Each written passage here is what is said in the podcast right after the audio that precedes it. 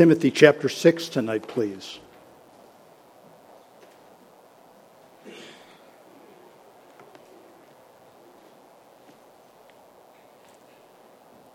First Timothy chapter 6.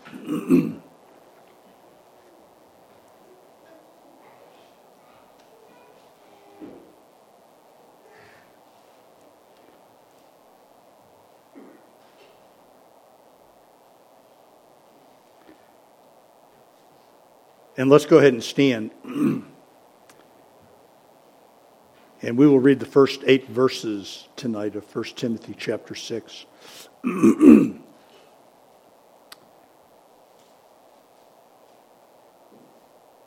Let as many servants as are under the yoke count their own masters worthy of all honor, that the name of God and his doctrine be not blasphemed.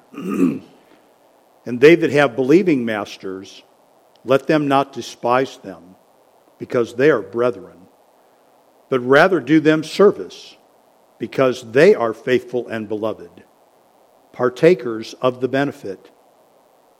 These things teach and exhort.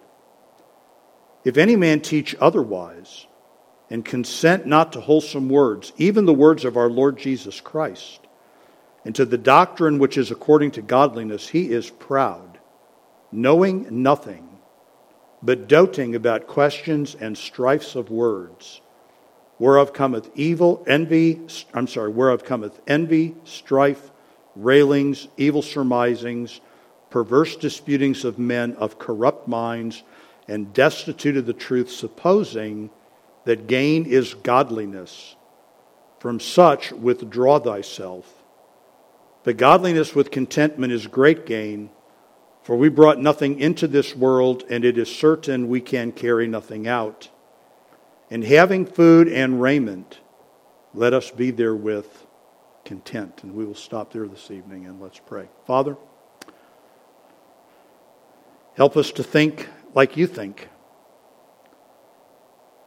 And help us to think this way completely and thoroughly. And we pray this in Jesus' name. Amen. And you may, of course, be seated. Well, we know by now that beginning what to us is chapter 5, Paul has turned his attention to a variety of kinds of people that you will find in a local assembly.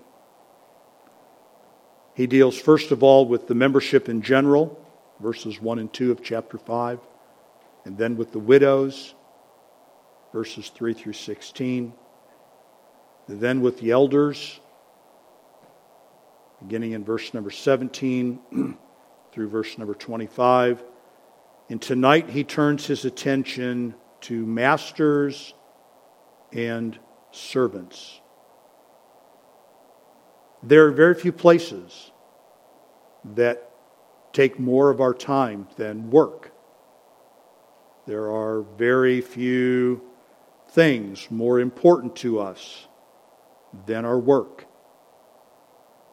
And in America, it is not at all uncommon to think of ourselves in terms of what we do.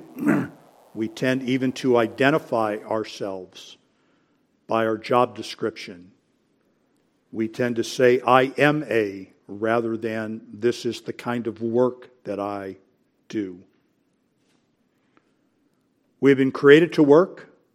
We have been called to work. And yet, there are few things that are more exasperating to us than our work environments and the work that we do.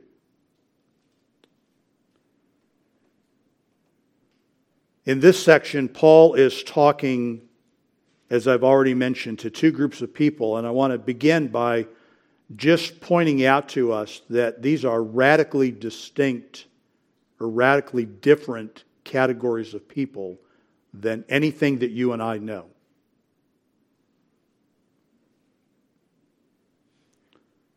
The word servant is a common word. I'm just going to give you the word for the sake of our conversation. You've probably heard it. It is the word doulos, the bond servant of Paul's world. Let as many who are bond servants and what graphic language he uses to describe the state of a human being. Let as many bond servants as are under the yoke that have been placed in the harness count their own masters. And there's a word that we know because it is the word despot. We don't like despots. We generally use the word in a pejorative sense. But here is the inspired word of God to those of you who are bondservants and to those of you who are despots. A relationship in which one human being has complete and total mastery over the other human being. Now, of course, in America, we have a lengthy history of race based slavery, but slavery is very old. And for the Jew, it was something that God talked about quite a bit. We're not going to turn to all the passages. This is not an excursion into the world of slavery. But in Exodus 21 and Deuteronomy 15, you can read God's instructions about slavery. One thing that is prohibited is human trafficking. 1 Timothy 1:10 talks about those who are men stealers. And the idea is not kidnapping for ransom. The idea is trafficking in human beings. Human trafficking is prohibited. It is a crime worthy of death in the Old Testament. But slavery was permitted. And in fact, much of the slavery that occurred in Paul's world as a Jew was a voluntary sort of slavery that would be most like indentured servitude, where you sold yourself for a period of time into the service of another. And in the seventh year, you were to be set free. You serve for six, and in the seventh year, you're released. If you were married when you placed yourself in servitude, you left with your wife. But if you married during the six years of servitude, you got set free, but your wife did not.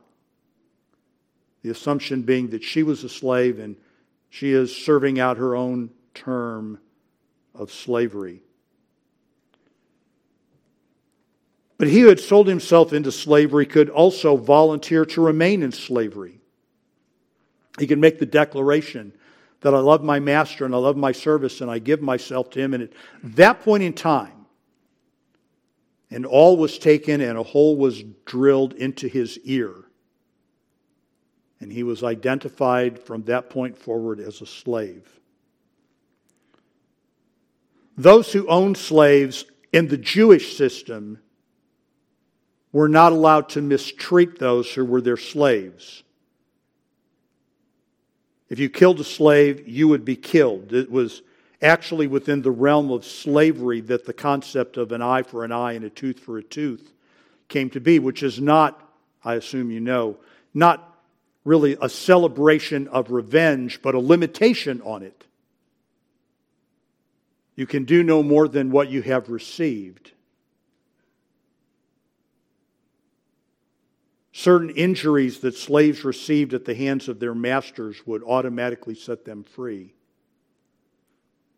Now, that's Jewish slavery. That is not Roman slavery. Roman slavery is not, as American slavery was, race based slavery. But Roman slavery was nevertheless what would legally be called chattel slavery. If you were a slave in the Roman world, you were property, pure and simple. And your existence depended entirely upon the whim of your owner. And he was virtually without restriction as to what he could do to you. And I go through all of that, folks, to make this, to make this not that what we are about to read is something from which we can excuse ourselves because we are not slaves, but something that I think requires of us a greater diligence because we are not slaves.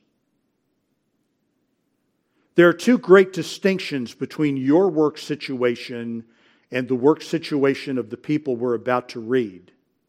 One is that you can leave. Now, you may not think that leaving is the best option, but it is an option, and in Paul's world, it was not an option. There's no place in the pages of Scripture where you're going to find Paul suggesting that maybe what you should do is pick another career field. You were owned by a master. You did what he told you to do when he told you to do it for as long as he told you to do it. And if you did not like that, well, you just did not like that.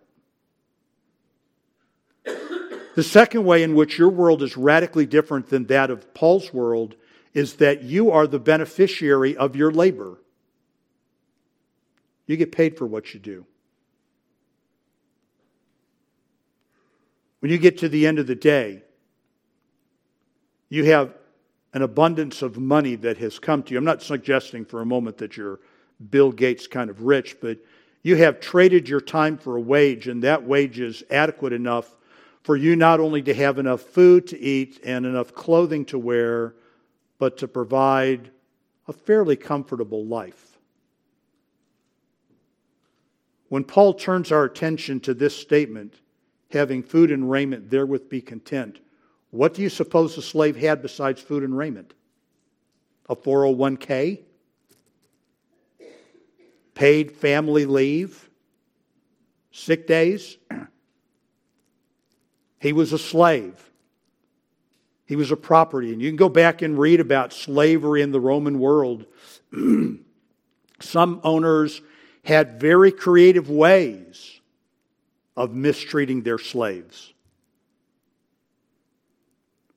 One upper class Roman was known to keep a large collection of predatory fish, and periodically he would throw a slave to the fish to make a point. Don't get out of line. It was a master's world. So, as we read through this, let us remember something, folks, that as unpalatable as you may find your job or your boss, you're not a slave. And as unfavorable as you might find your work situation, at the end of the day, you're probably making some measure of profit off of it that the people in Paul's world could not imagine. And as I was standing on the platform during the last song, I was thinking about the fact that it has been almost 40 years for me since I have had anything resembling a real, can I put it that way, a real job. A real job. Since I've had anything to do with what might be called an HR department. I've worked casually over the years for a couple of the guys in the church, but it has always been part time, very limited work, and nothing that could even remotely be described like this world. Paul begins in verses 1 and 2 by stating a position that is absolutely biblical, but probably not very popular. Let as many servants as are under the yoke count their own masters worthy of all honor, that the name of God and his doctrine be not blasphemed. and they that have believing masters, let them not despise them because they are brethren, but rather do them service because they are faithful and beloved partakers of the benefit. These things teach and exhort, a position that is biblical but probably not popular.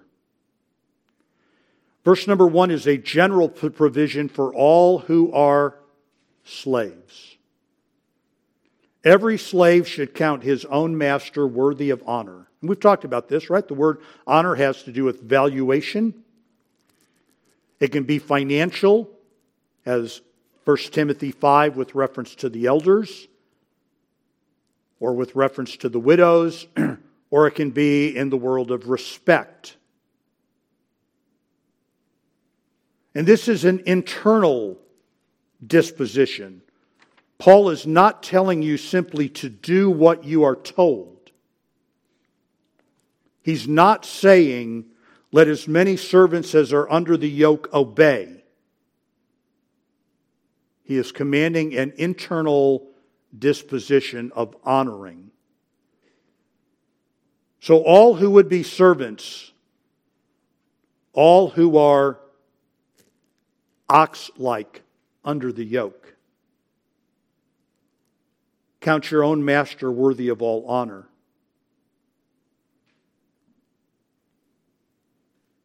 And this is because of God's name and God's teaching. so that the name of God and his doctrine be not blasphemed. So that your owner has no occasion to talk evil of God because of your attitude.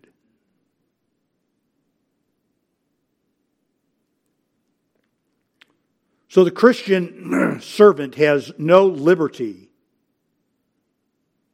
to think about his master this way You are just an unbeliever.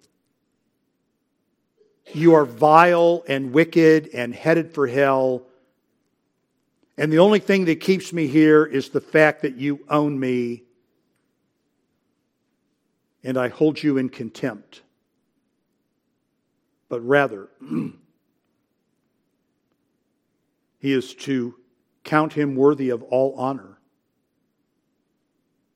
of all respect. And should the man take the view that he is so superior by virtue of his Christianity or so much better than his unbelieving master, what he actually finds is that God himself has turned against him.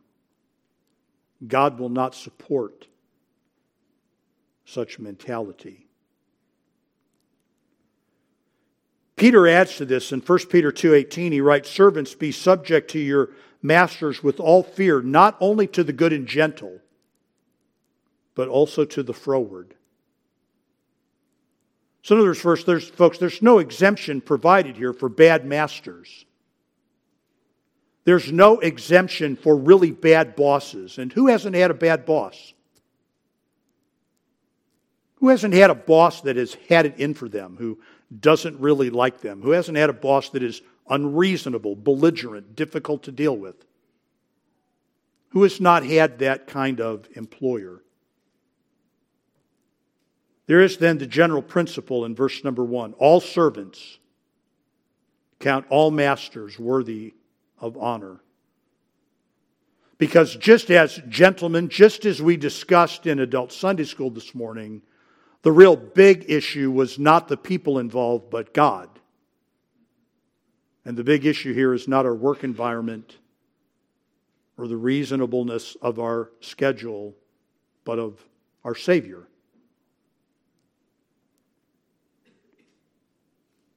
In verse number two, after giving a general principle for all masters or all servants, he turns now to those who have believing masters. and they that have believing masters. And I mean, seriously, folks, can you imagine what the dynamic of a church service would be? If when you walked in the building tonight, the people that owned you walked in the building with you, and that you knew when the service was over that you were going to go back to their home and they were going to say to you, We'd like to have our supper now, and we need you to get our bed ready. And then when you're done tending to us, you can have a little time for yourself. Let them that have believing masters, let them not despise them. Do not think down upon them I think specifically, although the text does not say specifically, but imagine that. You walk, you walk into church this evening and you are following the couple that own you. And we're going to sing a song about being freed from our sins by the blood of Christ, and you're wondering why this guy who professes faith in the same Christ and who claims the same deliverance from the same sin that you are, has not bothered to set you free. Paul's very clear in 1 Corinthians 7. If the opportunity to become free is, is brought to you, take it, but don't pursue it. Don't think down upon them. and in fact, excuse me, to go back to verse number two specifically, if you have a believing master, not only are you not to think down upon them because they are brethren, but you are to work the harder for them. That's what he means there. Rather, do them service. The word rather means to a greater degree, by this much more. Right? So, I mean, again, just for the sake of illustration, here are all the owners on this side of the auditorium, and here are all the slaves on this side of the auditorium. Now, all of you that are slaves, if you have unbelieving masters, they are worthy of your honor because you don't want to do anything to dishonor God, even in your slavery. And if your master happens to be sitting over here on this side of the auditorium and they're the one that owns you, don't think critically of them but actually work harder for them. Be a better slave for a believing master. And in fact, folks, one of the reasons that I kind of gave you the word doulos was not to try and stand up here and talk a foreign language to you, but rather to call your attention to the way that Paul has put it in the text. They that are believing masters, let them not despise them because, they're, because they are brethren, but rather do them doulos, service. Servants serve even more because they too are believers. And because they are partakers of the benefit. And Paul describes the believing master these ways, right? He is faithful and he is beloved. And he is a partaker of your benefit. This guy over here that owns you, you're not making any money on your labor, but he is. You're not getting ahead because of your hard work, but he is. You're not being enriched by your hard work, but He is. And rather than sit there and grumble and gripe and think bad thoughts about it, you're supposed to get up and work all the harder so that He will be all the richer because of the labor that you do.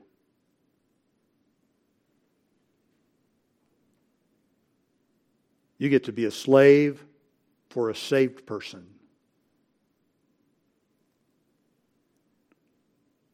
This is the biblical position. As I said, I doubt it's the popular position. I doubt it's the popular position. There are not very many of us that have gone home after a rough day at work with an unreasonable boss and celebrated him. There are probably some of us who have gone home and thank God that our boss is a believer.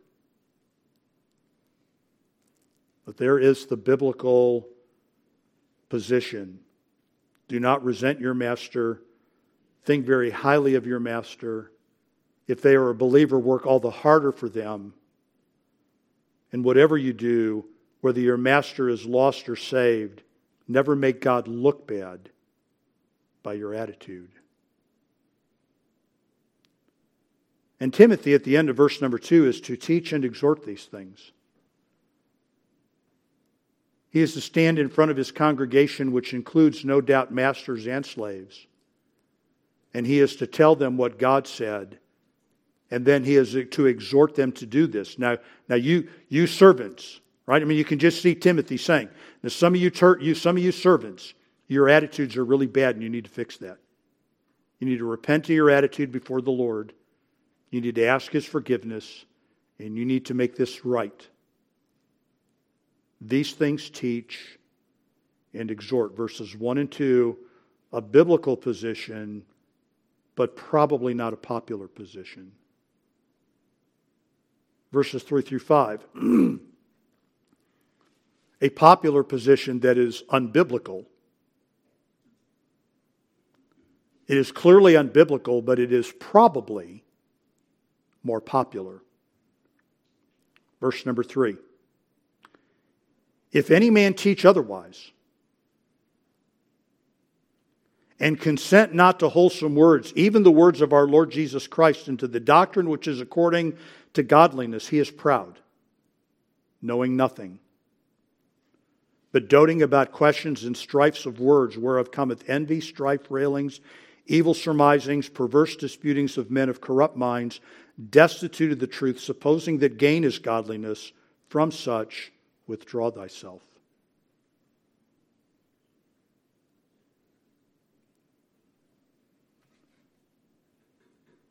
In verse number three, we are taken back to chapter one and verse number three, in which Paul or Timothy write, or Paul writes to Timothy, As I besought thee to abide still at Ephesus when I went into Macedonia, that thou mightest charge some that they teach no other doctrine. In other words, folks, I, I don't think it's at all a stretch to think that one of the things that Timothy encountered when he was going around what are most likely the little, what we would call small groups that comprised the church in Ephesus, he found elders teaching in the name of God things like rebellion against their masters, disrespectful. You don't have to do it, they're unbelievers. You don't have to do what they tell you to do.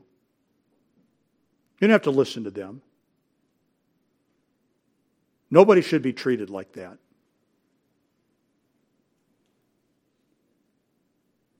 If any man teach otherwise and consent not to wholesome words, if any man teaches heterodoxy, if any man teaches anything that contradicts verses 1 and 2,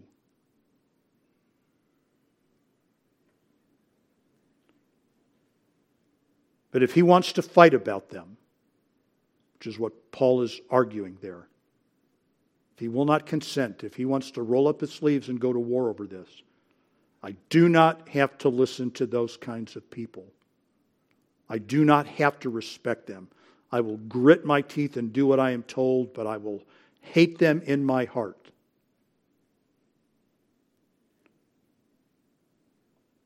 Here's how God describes him. Here's how God describes him He is proud, puffed up.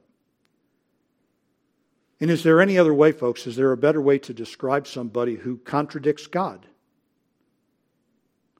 Is there, is there anything more indicative of our inflated sense of ourselves in any area when we say, in effect, I know what God's position is, but he just happens to be wrong?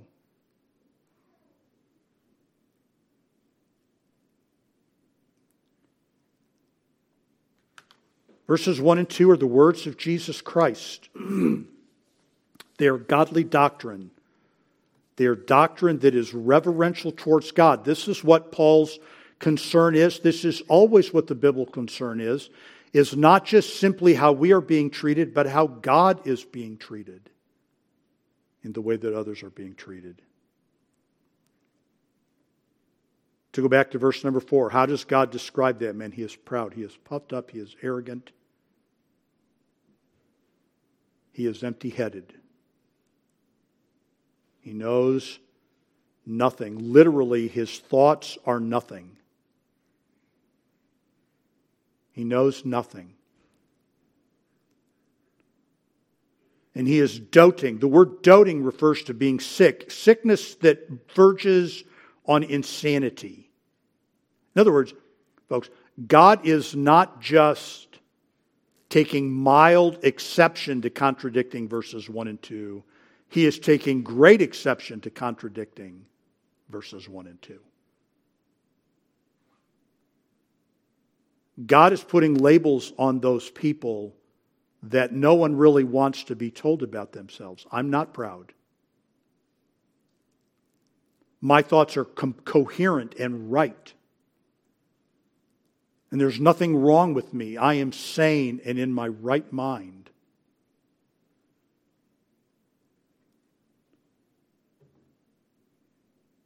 But here's what he is. He is proud, he knows nothing, he is sick with questions about strifes of words that in turn produce this envy. and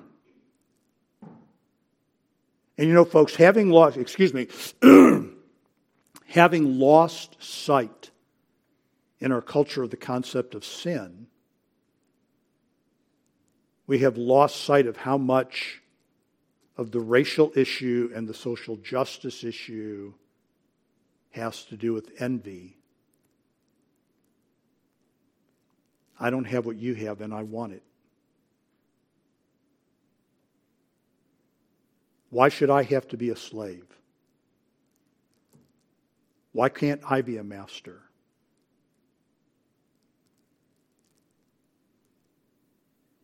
During the English Reformation, a group rose up known as the levelers, the egalitarians of their world. All men are equal. They rejected the notion, as they said, that some men were born to the saddle while others were born to the spur. Quality for everybody.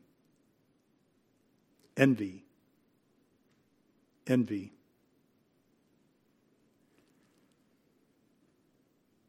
He becomes obsessed with disputes about trivial things. I don't know why you want it done this way. It would be so much better if I could just do it this way. Trivia. Rather than complying with what God said, he wants to argue with the Bible, he wants to argue with his boss, he wants to argue with his coworkers, he wants to argue with his spouse, he wants to argue with anybody that will listen about the great injustices and inequalities of the world that he inhabits. And so there is envy, there is strife, there is slander. That's what railing means.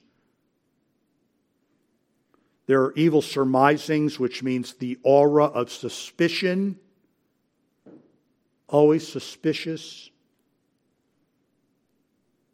and perverse disputings Disputings being the word diatribe. Twisted arguments. And God goes on to describe these people as perverse disputings of men of corrupt minds, destitute of the truth. Right? Anybody who will stand and teach that verses 1 and 2 are wrong that they foster inequality, that they are demeaning to human beings. This is how God defines them. It is unbiblical, but it is far more popular, isn't it? It's not hard to find teachers who are all in a stew about the inequalities. But here is how God views them. If any man will not consent to wholesome words, wants to go to war with God over this. Here is how God views him. There, in verse number five, right, they all of these diatribes of men whose minds are twisted. Their minds are ruined. They are destitute of the truth. And they're holding to a teaching in the case of religious teachers.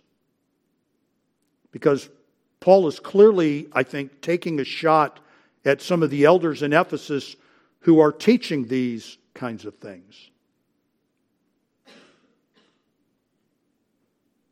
That godliness is the means to gain. Supposing that gain is godliness. How do you know? Right? This is not right. It's not fair. It shouldn't be this way. And how is it that God likes some people better by giving them rich? And the way to know that God likes you is by Him making you rich. Gain is godliness.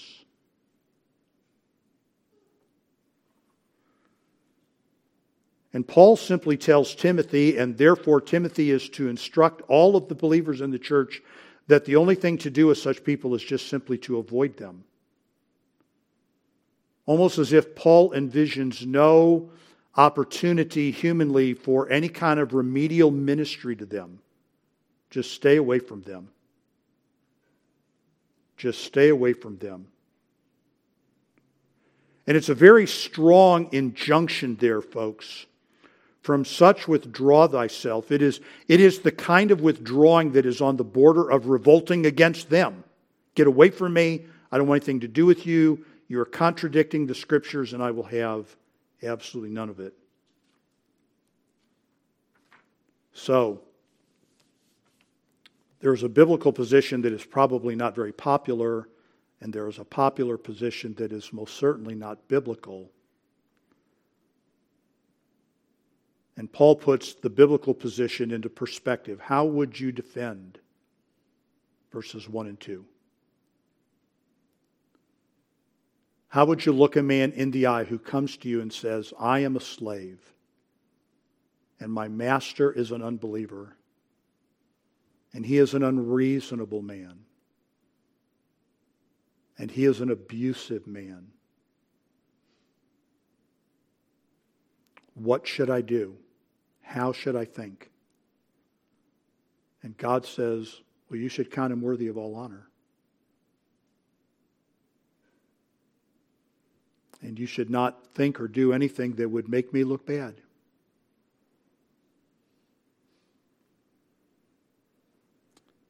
And how would you defend that? and God defends it in verses 6 through 8.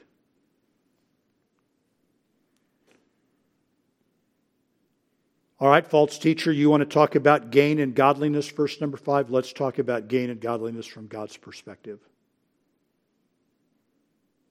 Godliness, a right attitude towards the Lord that shows up in the right attitude towards people, with contentment is gain. It is great gain.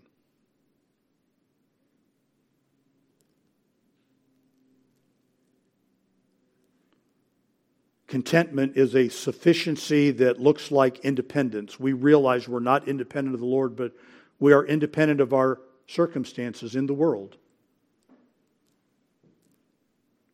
We are not evaluating ourselves on the basis of the fact that somebody else owns us. And again, folks, right, this is the language that the world that Paul is talking about. It is no reflection upon my worth as a human being that somebody else owns me. It is no reflection of God's assessment of me. It is no impediment to God's pleasure with me. Now, the carryover to that is, folks, all of those things are true about whatever your work situation is. God does not have a fondness for high income individuals. We should be able to figure that out from 1 Corinthians 1 26 through 31. Look at your calling, brothers. Not many. There are not many of us like that. Our value or our worth before the Lord has nothing to do with our job title or the place where we work or the income that we earn. And if you can get to that place of understanding that you really have accomplished something in this world, it is great gain. We can really get to the place where we think about this the way God does. We really have something worth having.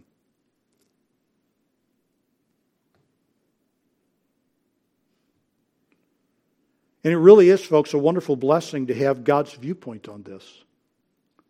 Imagine how, imagine how discouraging it would be if you opened your Bible to a page and found that God celebrated a career path that you could never have. I would be very depressed, folks, if I opened the Bible and found out that God placed all of my worth as a human being on my ability to be a mathematician. I can't be a mathematician.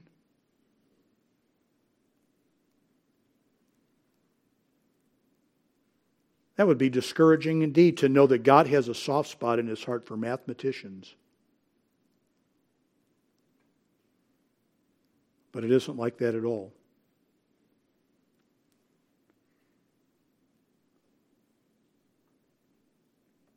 He goes on in verse number seven. Why is godliness a right attitude towards the Lord, which is going to show up in honoring my master, even if he's an unbeliever?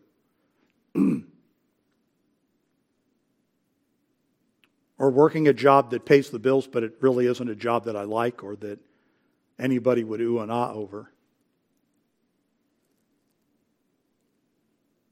Why is it great gain? Because of verse number seven. Because you came into the world with nothing and you take nothing out of it.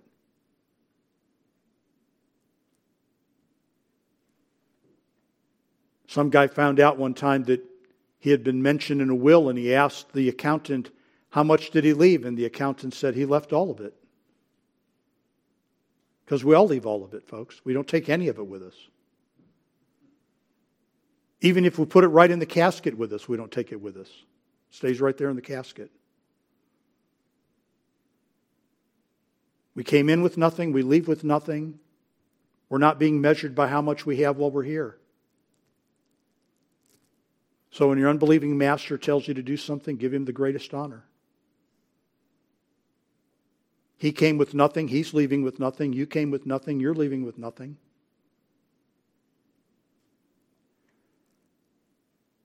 And here's the basis then of contentment. We will return to this because these verses are transitional. We will look at them again next week. And having food and raiment, be content.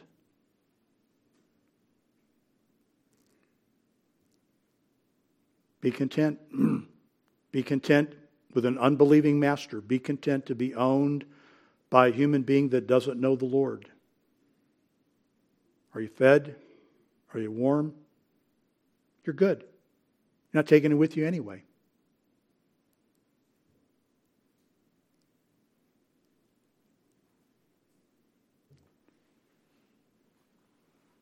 So here is the right mindset. And again, folks, now, we're not owners and slaves, we're employees and employers. But would you not think that our almost incessant, almost habitual complaining about our immediate bosses and our corporate environments and the people who are providing us with a living would not be more odious to God because we can leave. We can leave. You go, well, I don't know what I'd do if, if we left. I don't, I, I, don't, I don't know what you would do if you left either. But you don't have to be there.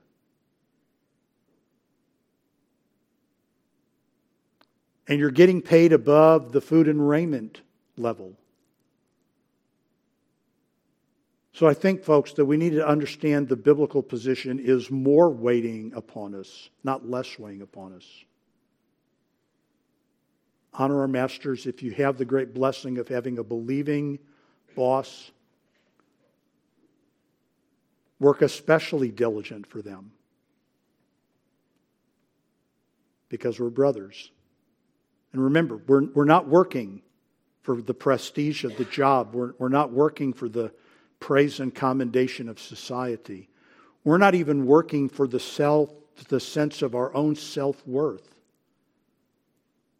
We're working for the Lord. We're working for the Lord.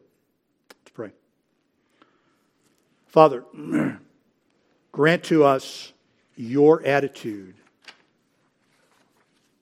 about the employment we have in this world, we ask. Help us to take this as seriously as you do. Help us to run away from any and all, believer or unbeliever, who would foster a spirit of dissent and anger at the world that we have. I pray this for us in Jesus' name. Amen.